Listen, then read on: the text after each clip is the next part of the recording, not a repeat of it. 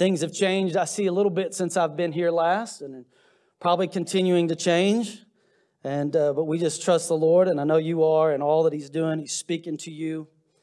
This is an awesome day. Uh, I told him before church, he told me how we were going to do the service, and I said, Well, that would be no big deal. I can walk up there. We'll go right after the dedication. And then I didn't think about the fact I'd be crying and emotional and everything like that. So uh, I'm trying to kind of gather myself here for just a moment. But these are such big and important moments for generations. And it, it is so important the generations and that we continue to see God move in the next generation and the next generation. And I'm getting a little bit older and it's really easy. And I've heard others talk about it. And it's really easy as in my age, I just turned 51 a few weeks ago. And for all of you that didn't get me a gift, it's okay. I wasn't hurt. It's no big deal. Um, but uh, but when you get a little bit older, as, as we begin to pursue God and seek God, it's very easy to get so comfortable and so determined to continue to find God for myself. And if we're not careful, we forget that we have another generation that has to know this Jesus that we know. The one that we serve, most of us in this, and let me just see real quick, just a show of hands, no condemnation if this is not you, but if you're in this and you could say, I've served the Lord most of my life, lift your hand real quick.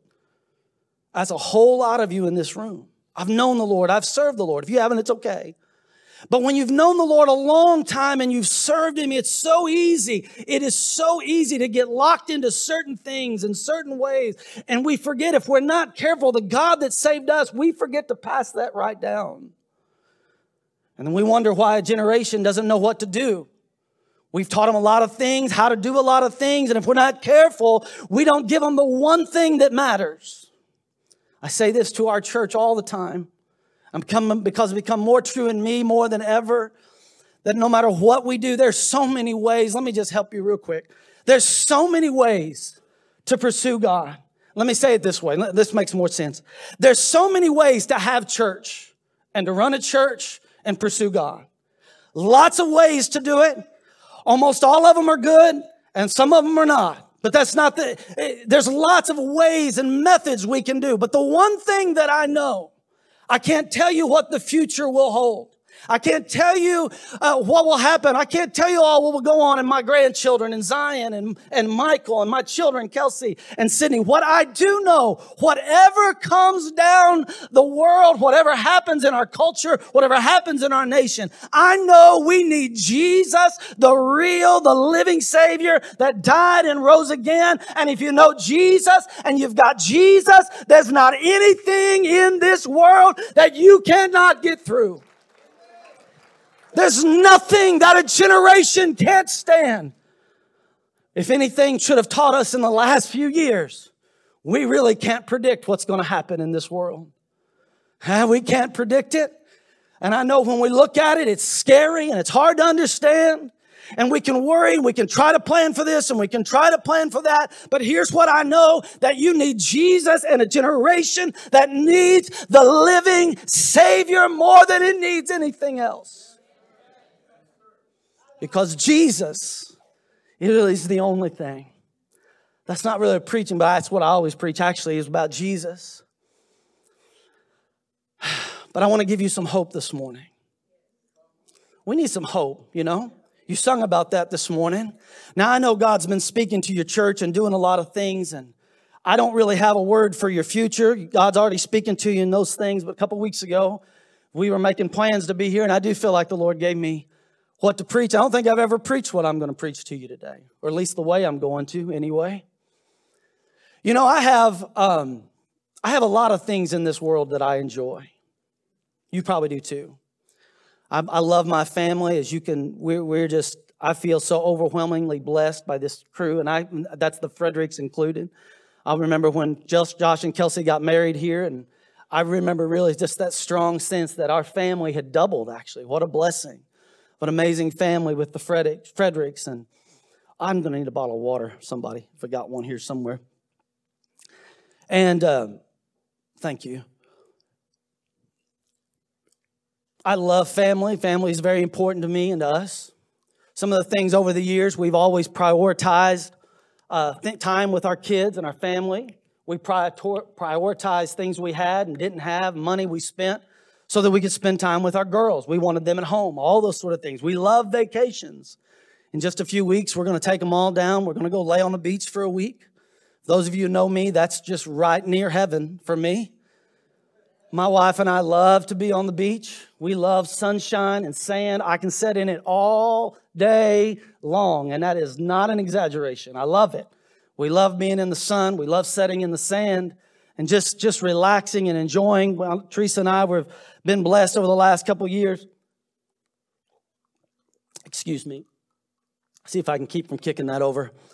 Teresa and I have been blessed for the last couple years. We got to go to the Bahamas found a little island there, and oh my gosh, you, and like I love Florida, but this place, I'm telling you, man, some of y'all might have seen a few posts and pictures that I've put up, but it is an amazing place. It is, it is right near one of the most amazing places on the planet to me. It's what I love. Maybe for you, you might be the opposite, the heat. Maybe you want to be out on the mountain somewhere with 12 feet of snow and a, and a, and a hot fire brewing and some hot chocolate or some coffee and a good book and just snuggled up. I don't know why in the world you would want to do that, but you might.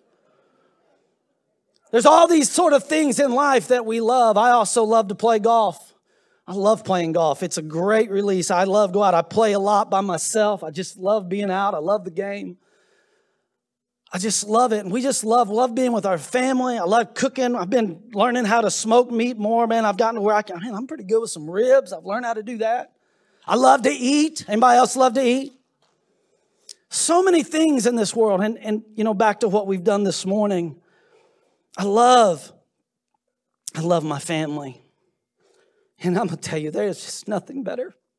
This is Josh and Kelsey, but I've got another amazing daughter, Sydney, who serves and loves God with all of her heart. And it's such a blessing to watch your children continue to serve God and to love God and to know God. It's one of the greatest blessings we'll ever have on this planet is to see your children serve the Lord.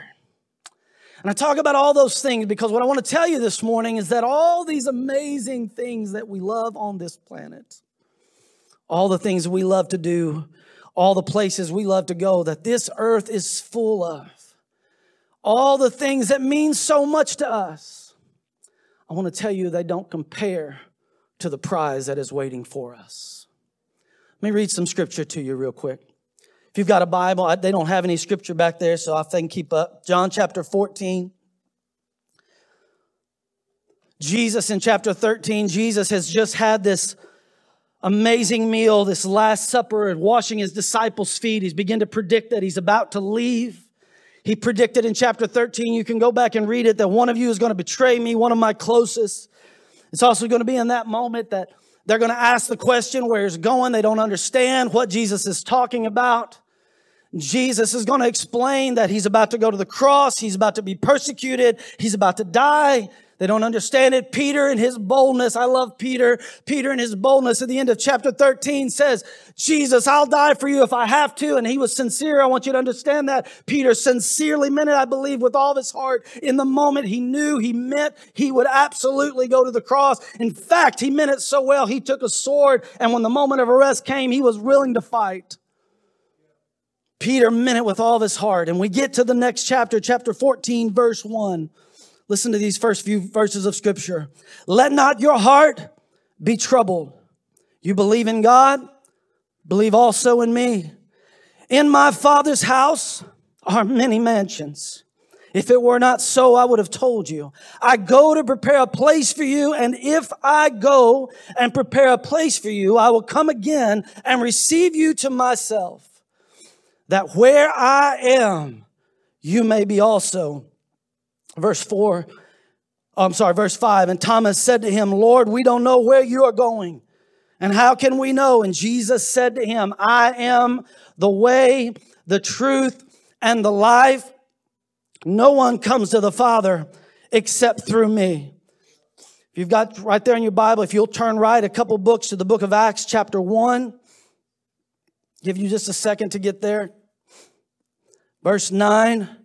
Jesus has just out, he is now, we just skipped over a bunch of stuff, but very important stuff. Jesus goes to the cross. He is beaten. He is bruised, stripes upon his back, his flesh opened up, his crown of thorns upon his head, mocked, beaten, despised, betrayed, hung upon a cross, suspended between heaven and earth for your sin and my sin. He took on every sin of you and me and every human on the planet, took it upon the cross, said it is finished and died and gave everything for you and I.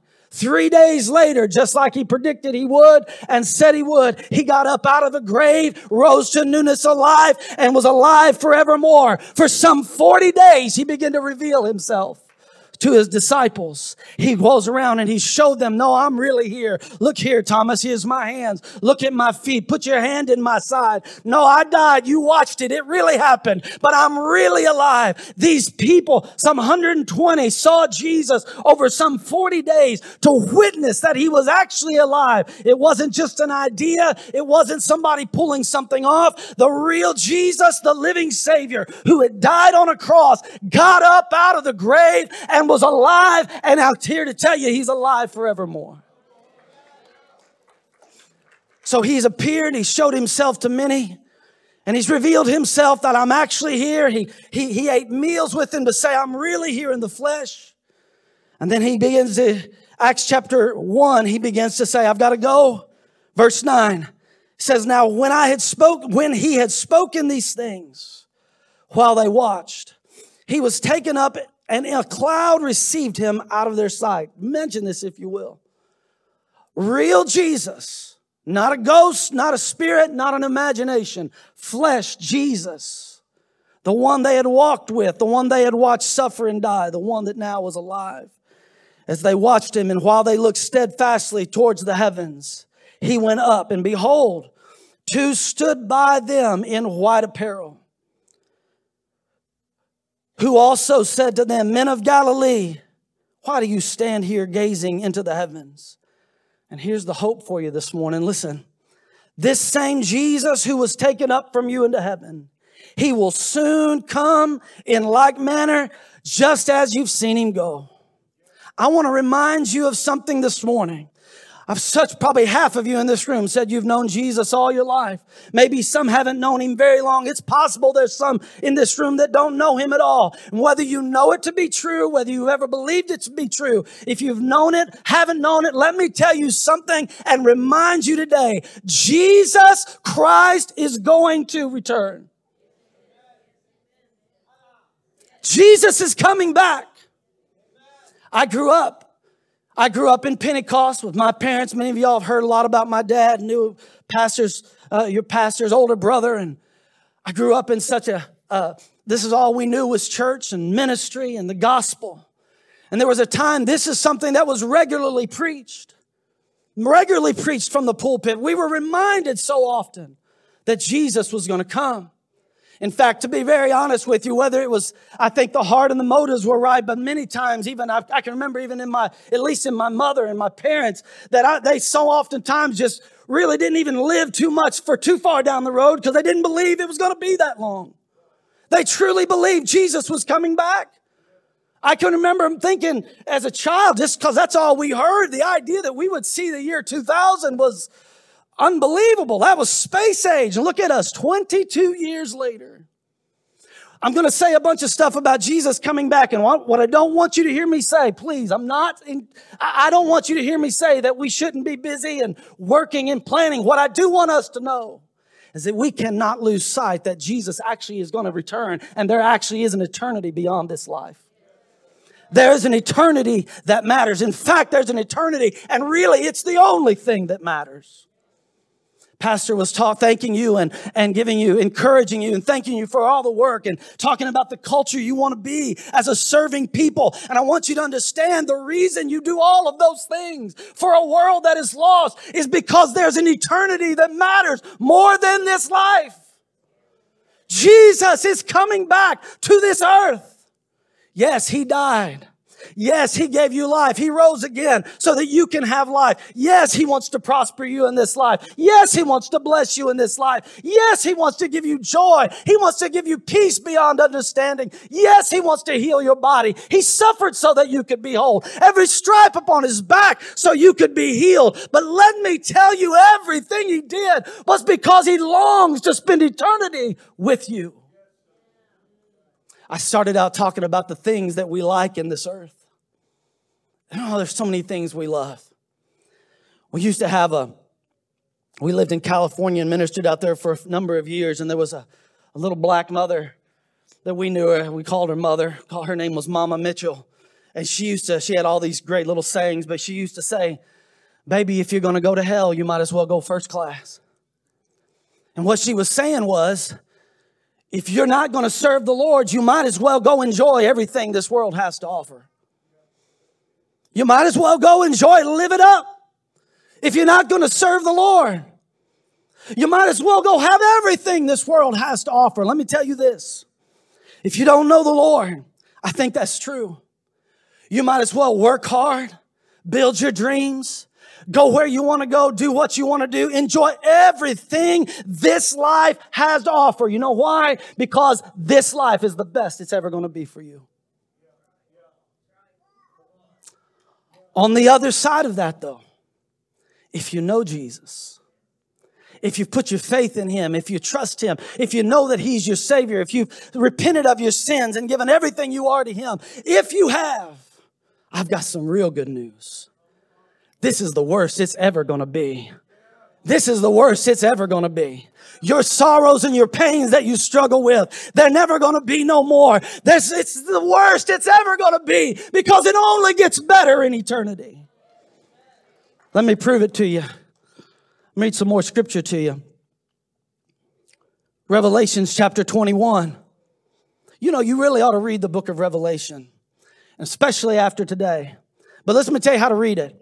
Don't go read, I'm not going to break it down theological, prophetic words. There's lots of that in there. Don't misunderstand. But you ought to take some time in one setting and read the book of Revelations with an eye on Jesus and heaven and the return and who he is. It'll change you. Promise you it will. That's just a little side note. Revelations chapter 21.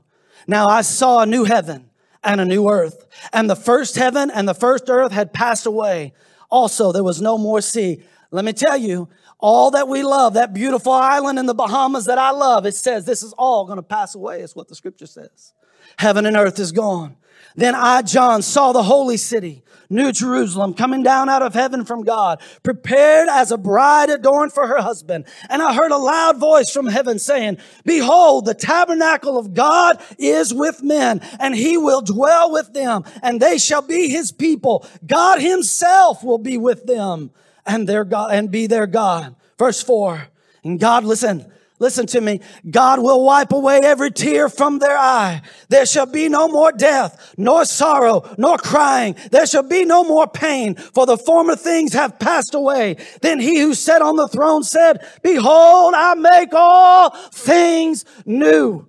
And he said unto me, write these words are true and faithful. And he said to me, it is done. I am the Alpha, the Omega, the beginning and the end. I will give of the fountain of the water of life freely to him who thirsts. He who overcomes shall inherit all things and I will be his God and he will be my son.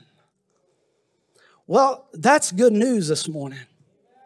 I'm worried a little bit that while we have longed and tried to figure out a way, listen, I'm all about innovation. I'm all about reaching the next generation, whatever it takes, whatever, and I mean that, whatever it takes to reach a generation. But I often, I can also say, I can't remember too often in the last 15 or 20 years in all the good works that young men and young preachers are doing and the kingdom of God is doing. I don't hear a lot of talk about eternity and about a remembrance that this world and all that we're building and all that we're doing is all so that we can so that all could come to know Jesus. Mom used to say, if the Lord doesn't return soon, this was one of my mom's favorite saying. She died in 1999 and she was in really bad health for those 90s. So This would have been back in the 80s when she was in a little bit better health and the world. And I say that because in the 80s, in what was crazy culture for them in the 80s, and the world upside down and wars and rumors of wars and all the kind of issues that were going on. My mom used to make this statement if the Lord doesn't come back soon, he's going to have to repent to Sodom and Gomorrah. But that's the worldview that they saw. The world is evil. The world is dark. Why is God not coming back? And we often, it's easy, and I'm going to give you a reason why he hasn't returned yet. Because God would that none would perish. God would that none would perish. Every day that you woke up, including this day, and the Lord graces you to take a breath in the morning and open your eyes and breathe, it is another day. God hasn't returned because He longs that all would come to know Him.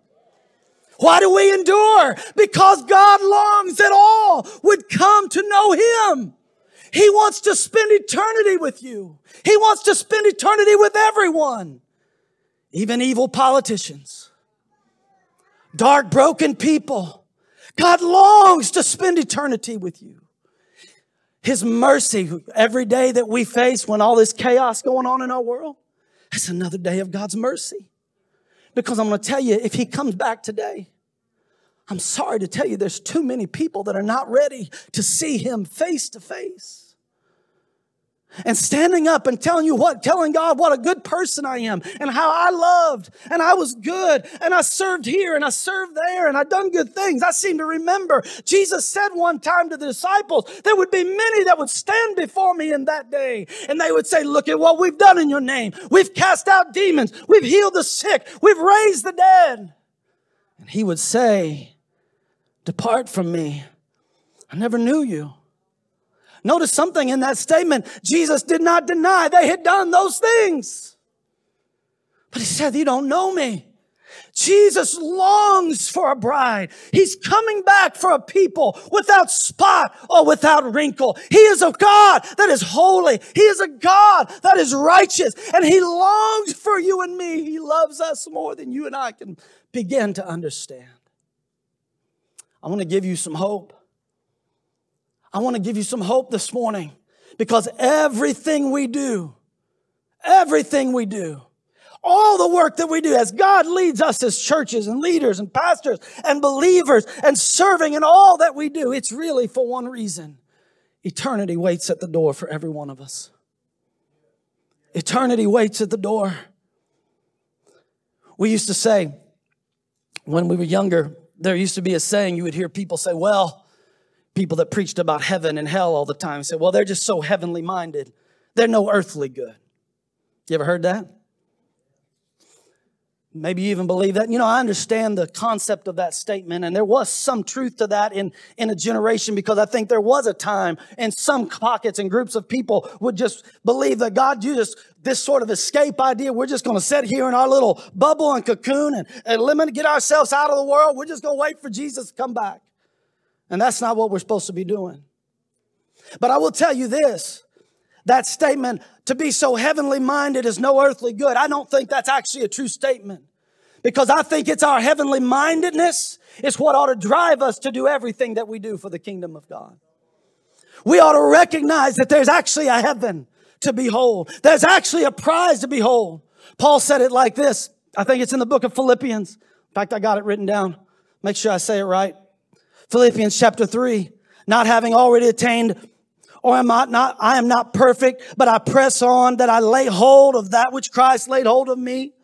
13, brethren, I don't count myself to have apprehended not but one thing I do, forgetting that which is behind me and reaching forward to those things which are ahead. Listen to this verse. I press forward towards the prize of the upward call of God. I press forward towards what? The prize of God. The prize of God is not in this earth. There's many things we'll celebrate. There's many victories we'll have. There's many accomplishments we'll make. But the prize for the body of Christ is that we stand face to face with a loving King and says, well done, my good and faithful servant. Enter into joy today. That's why we serve. That's why we give our life to Jesus. Because there's an eternity that matters. Every day in this nation, every day, I don't have the statistics in front of me, but people die by the thousands every day in this nation. And I know it's been that's been multiplied on and we've watched those numbers for the last 2 years through a pandemic and people that have lost. But I want you to think about this this morning. People leave this earth every day. And when you leave this earth, if your heart is not right, if you don't know God, eternity waits for everyone. Eternity waits for everyone. You have a city here where there are people outside these walls that don't know Jesus. And if the Lord would call them, their time would be up. We used to say it like that. Where would you do? Are you ready? If this is the day, if this is the day when the Lord would come, if this is the day, I heard of a friend the other day whose, whose, whose girlfriend had been sick in health, went to sleep, just, just didn't wake up the next day. Unexpected, you don't know. There's no promises. A couple years ago, you know, my, my, my wife and my daughter were in a terrible car wreck here in Southern Illinois, 2019.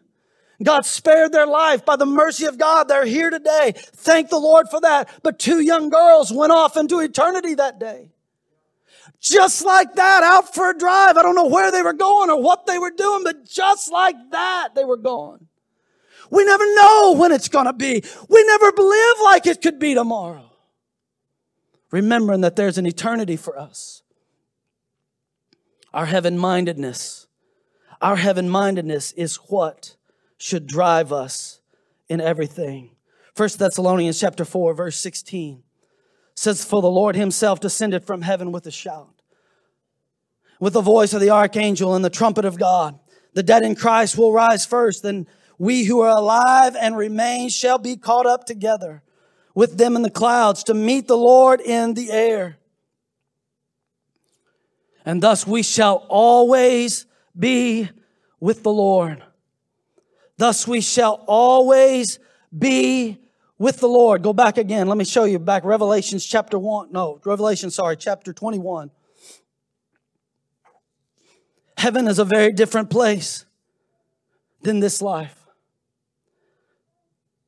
Verse 4, Revelation chapter 21, and God will wipe away every tear from their eyes. There'll be no more death, no more crying. Can you imagine?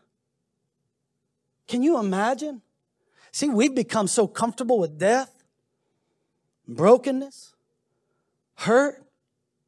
We've become so comfortable with the pains of this life, we've almost believed that that's just the way it's supposed to be. We forget that God said He's going to wipe away every tear. There'll be no more death. The scripture tells us that, that heaven, that we need no more sun and we'll need no more stars because the very essence and the presence of God Himself will illuminate this place.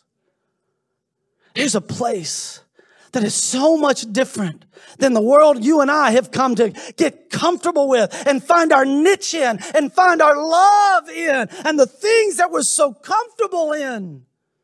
There's a heaven. There's a better place. And I can remember, it's interesting. I can remember as a young man, because I'm so old now. I can remember as a younger man with a young wife and young girls I can remember thinking, God, I don't think I'm ready to go yet. I want to enjoy this thing. There's nothing, I don't guess that's, I guess that's normal. I did. I thought that way. I don't want to go to heaven yet. Most of you don't want to go either. You'll stop at every stop sign and red light out there that comes up, I promise. You ain't ready to go yet. I, I know what it is to have a bad doctor's report. Not telling you you're going to die, but just start scaring you a little bit and wonder. And you start thinking about things all of a sudden. You gotta go, I'm not quite ready yet. I, there's things I want to do here. There's things I want to enjoy. There's things I love. And let me tell you, let me tell you something though. And as hard as it is for us to wrap our minds around, and I love my family, there's nothing more precious to me in this life. I love them. But as awesome as they are, my family loves me. Just ask my daughters. I'm amazing. I'm an awesome father. I'm an amazing husband.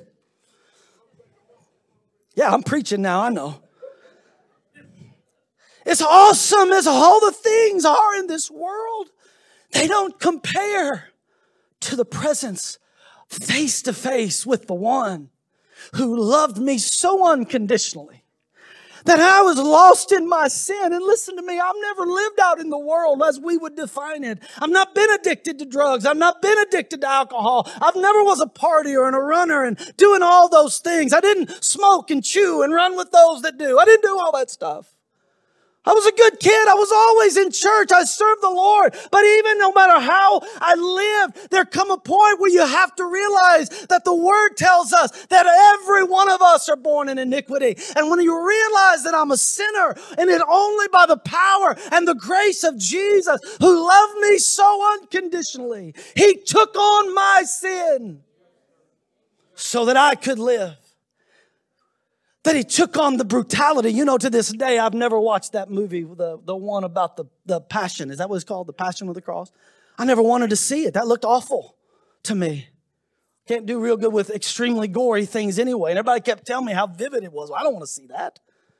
Not just from the movie standpoint, but I really didn't want to look at, at this person that I know to be real, to take on that. It's unimaginable. And I'm going to tell you, even what you watched on that film, that to the best that our earthly minds can interpret what happened, I'm telling you, you and I were not there. And we cannot imagine the brutality that he took on. And he did it because I was a sinner. For God so loved the world that he gave his only son that whosoever believes in him would not perish. He perished for us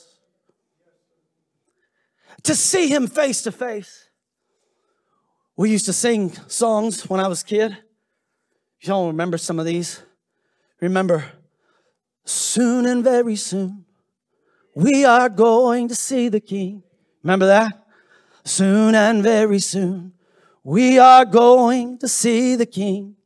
Soon and very soon, we are going to see the King. Hallelujah. Hallelujah. We're going to see the King. We would sing that. There were several verses. No more dying there.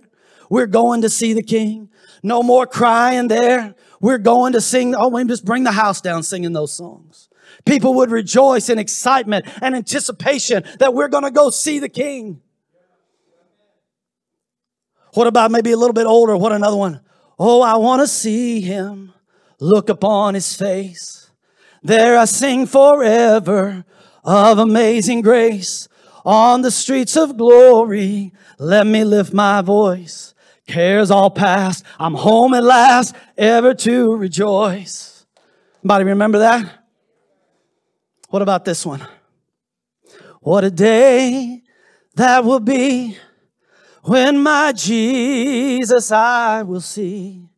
When I look upon his face, the one who saved me by his grace. When he takes me by the hand and leads me to the promised land.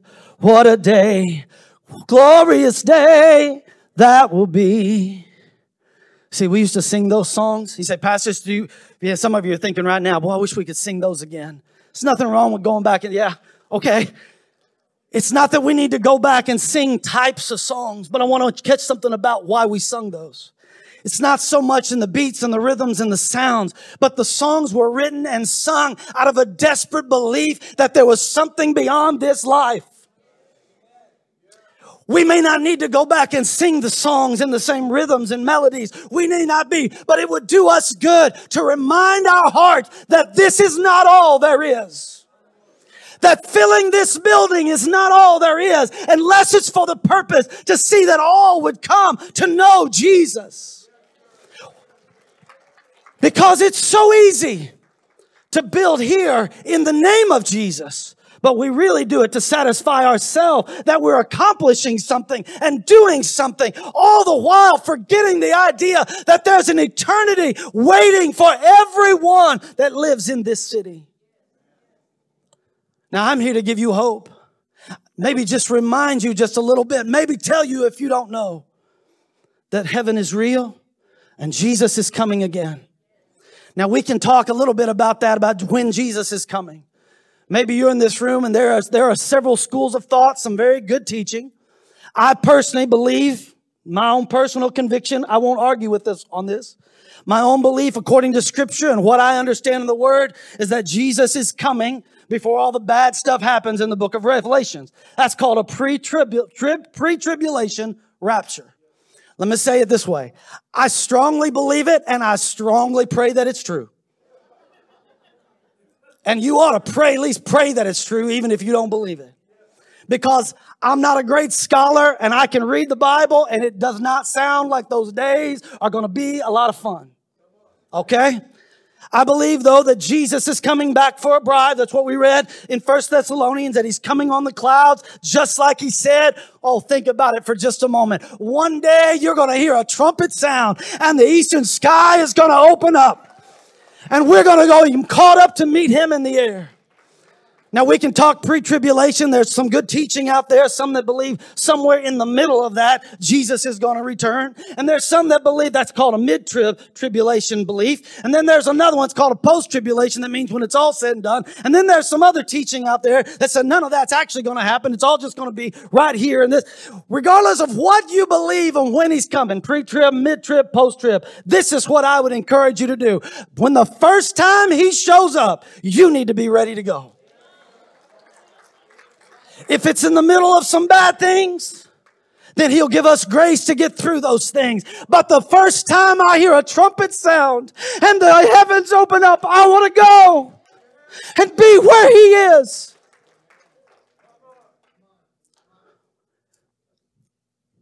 You can study that, you can read that, you can figure it out. But here's the reality. I believe with all of my heart, I do know this. This world will not last. And whether you're here when the trumpet sounds or you leave this earth by the grave, there is an eternity that waits for every one of us.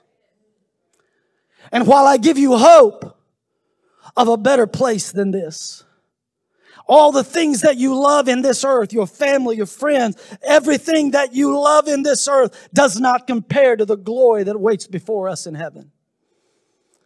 Those that have gone before us, Oh, can you just imagine for a minute seeing your loved ones that we've lost? Seeing them f- for the first time, who we celebrate together. All the good things. I remember when mama passed. Mama had had a really hard life, to be very honest, harder than most people knew. And her last few years of life were really difficult. And I know she had a lot of questions and lots of, I know that because she asked me questions. She didn't understand things that were going on. And I'll never forget after she passed, she went to sleep, didn't wake up in that hospital room. And I'll never forget, I had this sense in my spirit. Mom's got all the answers now. It all makes sense. Every bit of it makes sense now. Every bit of it makes sense. We don't understand why everything is in this earth. We may not understand why we go through some of the things we've had to go through. Why do we suffer like we do? Why can't we get free of this or free of that? Why are difficulties come? Why won't the Lord just fix this nation? Why won't he just fix that? Why won't he do this? I'm here to tell you that every answer will become when we see him face to face. What a day that will be when my Jesus I shall see. When I look upon his face, can you realize you're going to get to see Jesus?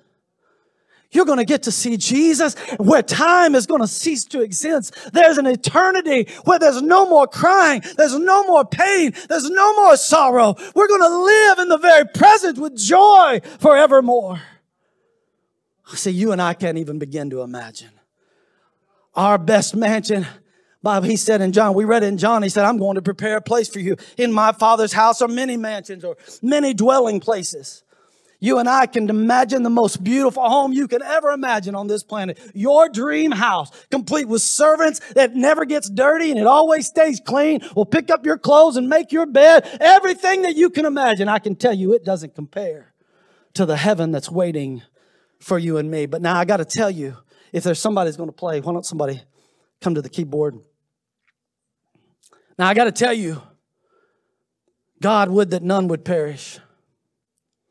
And I've told you about an eternity with Jesus and a trumpet that's going to sound and a Savior that's going to return, heck, just like He promised He would. See, we don't hear a lot of that anymore. Because it's really easy for us to just go, well, it's been so long. My grandparents talked about that. Generations. I'm glad Pastor did that. Generations blessing great great grandchildren. Great great grandchildren. And I know oh, it'd be easy to go back and say, my parents have been gone. That's, they were preaching that 50 years ago and look where we are and it still hasn't happened. I'm here to tell you, I'm going to remind you today. I'm not telling you to quit working, to quit planning, to quit going forward, quit preaching the gospel, to quit preaching the gospel. In fact, I'm going to tell you, you need to do it more because he could come today. He could return before this service is over, before you ever reach your home, before we ever eat your meal this afternoon. His word promised. He said, no man knows the time, no man knows the hour, but to be prepared, to be ready, have your lamps full, have your eyes fixed on him. I know there's bad stuff going on in the world. Read Matthew chapter 24. And he told his disciples and those that were following, when you see all these things happen, turn your face towards heaven because my return is coming. Everybody in the scripture, all the apostles, they wrote and read because they believed with all their heart they would see the return. Pastor, how do you know we're going? I don't know. I may not see it. I hope I do. I hope I'm still walking on this planet when the trumpet sounds. I hope I hear. I hope I can see the heavens open. That was going to be an awesome event. But if I'm not, I want my kids and I want your kids and my grandchildren to live with an understanding that no matter what you do in this earth, this earth is not our home. That there's a greater future. There's a greater place. There's an eternity that waits for every man. But I gotta be fair. I gotta be honest. Because there is an eternity for every man. And there's an eternity that waits for everybody. And if you don't know Jesus, if you've not accepted Him as your Lord and your Savior, if, as Paul said, if you without belief in your heart that He is the Christ, and confess with your mouth that He's Jesus, that He died for you, you're just going through the motions, living by the world's standard of goodness. I'm a good person. I don't talk mean to people. I don't put up ugly posts on Facebook. I don't even take a political side. I'm a good person. I stay out of the fray. I do good for people. I serve at the local communities. I generally love people. I really care about people. I really do, man. I'm, I'm a good person. Are you telling me, Pastor, that this doesn't count for anything? The Bible says that every one of us are born in iniquity. And every one of us, because of Adam's sin, we were all born sinners. No matter how good we are by our own standards. See, it's not our standard that matters. It's His Word. It's His Word that's true. It's His promise that's everlasting. And He said, nobody comes to the Father. We read it in the very first passage I read you this morning. John chapter 14. Thomas said to him, Lord, we don't know where you're going. How can we know the way? And Jesus said, I am the way, the truth, and the life. No one comes to the Father except through me. Let me explain that. You don't get into heaven on being a good moral person. Well, then what happens, Pastor? Well, there is another place. It's away from the presence of God. And I'm going to tell you, everybody, listen to me in this room, everyone watching on live stream, that place was not built for you. It was not meant for any of you. In fact, I believe we're enduring some very difficult times in the world because God's mercy wants you to find Him. And He doesn't want you to be there.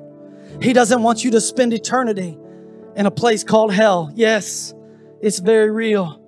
Yeah, we don't, we used to call them hell, fire, and brimstone services. Preachers, See, I think there's a better hope. I want to tell you what, what is made for you, what God created for you. But I wouldn't be right if I didn't tell you because Jesus warned as well that you've got to come to Him. Nobody comes to the Father except through Jesus. There is a place where there is no more time, where the pain and the torment will never end. I don't know if I don't know if this is true or not. I think there's probably some truth in scripture to this idea. But I think one of the greatest torments in hell is that you'll be able to see what you don't get. That you'll look ahead. Maybe friends and families. Part of hell is torment. Is that you're separated forever. Say, why would God do that? Why would God? I'm here to tell you. You may not like it. It may not be a good answer to you, but He is not sending anyone. It will be 100% your choice. And let me tell you this of this day right now, everyone listening to me, this preacher, you are accountable for this truth now. You'll not be able to stand before Him and say, God, I didn't know, because today you know you must give your life to Jesus if you are going to spend your eternity with Him. And it's so good. Heaven's not just a better version of this.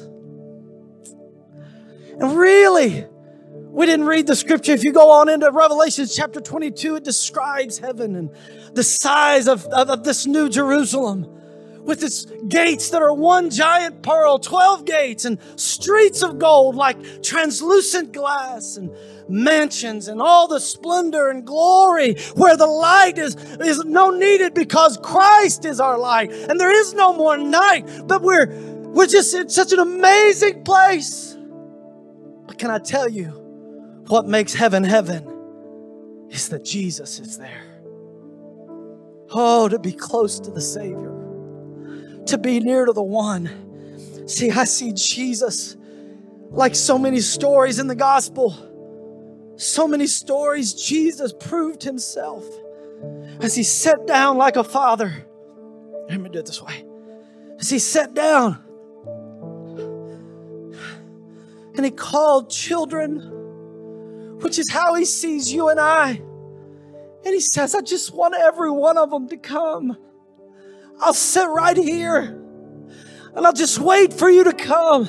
Don't forgive, don't, don't stop anybody from just coming to me. I want to be with my children. I wonder if you can hear him call. I just want to be with you. Yes, he wants to save you. Yes, He can set you free from addiction. Yes, He can heal your body of cancer. Yes, He can turn your life around from the darkest of place. He can heal your mind. He can heal your brokenness. And He'll do all those things. But can I tell you, everything He does is to save your soul so that He can spend eternity with you. The book of John, in fact, what we read out, John depicts Jesus in all of his works. All that he did to show that he has the power by his word. If you just ask, all you have to do is believe in who he is. And he said he washes you clean, and you can be under the blood of the Lamb. You can have a new life today. You can have a new moment where your destiny is secure, where your eternity is secure, where you can live eternity with your family that you've lost. I can't wait to see my parents, my father in law who's gone, my grandparents, the ones I knew and the ones I didn't, I've only heard about. I can't wait to see them. It's going to be so amazing. How cool is it going to be to talk to Moses and David? I'm really excited to talk to Zacchaeus. Me and him have some things in common. Somebody I can relate to. But with all of it, all the things we strive so much for in this world, it's not going to matter. All the questions you have, God, why, why, why? Oh, in the light of Jesus, John said, when I saw him, I fell down at his feet as though I were dead because in the awe in the presence of the Almighty One, Jesus our Savior, the one who loves and holds us in his arms. Oh, it's not just an imagination. I'm here to tell you, church. I'm here to tell you, everyone, listen to me. Stand with me if you would. I'm here to tell you, it's very real and you're really going to get to feel his arms around you. You're going to get to hear him say, if you know him, you're going to get to hear him say, Well done, good and faithful servant. Look at what I've prepared for you. Remember, I told you in my word. I'm going to prepare a place for you that where I am, you can be also. That's our why. That's why we do all of this. That's why energy and money is put into technology. That's why money is put into, and energy is put into musicians and singers and time and energy and staffing and, and all the work to upkeep a building and do all the things that we do to plan and build. And they're all important and we keep doing and we keep stretching and it's all for the purpose. There's an eternity that awaits for all men. And I want to know. I want to know. I want people to find Jesus. I don't want you to spend eternity as bad as hell is, and the Bible describes it as a place of utter torment, of pain and fire and hell and smoke, of perpetual torment and pain that never ends. As bad as all of that sounds, what makes hell hell is to be out of the very presence of God, to be away from Him. Would you close your eyes with me for a moment? If you have your altar workers, some altar workers that pray for people, if you could kind of just come and get ready for just a moment. I want you just to stop for a minute, everyone in this room. And I think you need to ask a very real question of every life, of yourself. And in this moment, I have you close your eyes because I don't want you to looking around at anybody else. Because there's another reality about standing before God. Every one of us will. Every one of us will. You will stand as an individual. And as of this day, you'll give an account for the truth. And I know this has been preached in here. Don't misunderstand. I know it here. I'm telling everybody listening today that you know the truth today. You're going to stand before God. And I want you to ask yourself this question Am I really ready to see Him face to face? The one who is going to declare where I spend eternity. The old question we used to ask if you died today, where would you spend eternity? We don't like to think about those things. I mean, Many of us in this room are young. We got lots of plans, lots of things we want to do. I don't want to think about eternity. I don't, I don't want to think about leaving this place. Well, I got news for you. This world will not last forever. The word promises us that. So ask yourself this question Am I ready to see Jesus? Am I ready to spend eternity with Him? Do I know? Do you know? Beyond a shadow of a doubt, without question, are you confident this morning that if you were to die today or if Jesus would return, you're ready to see Him face to face?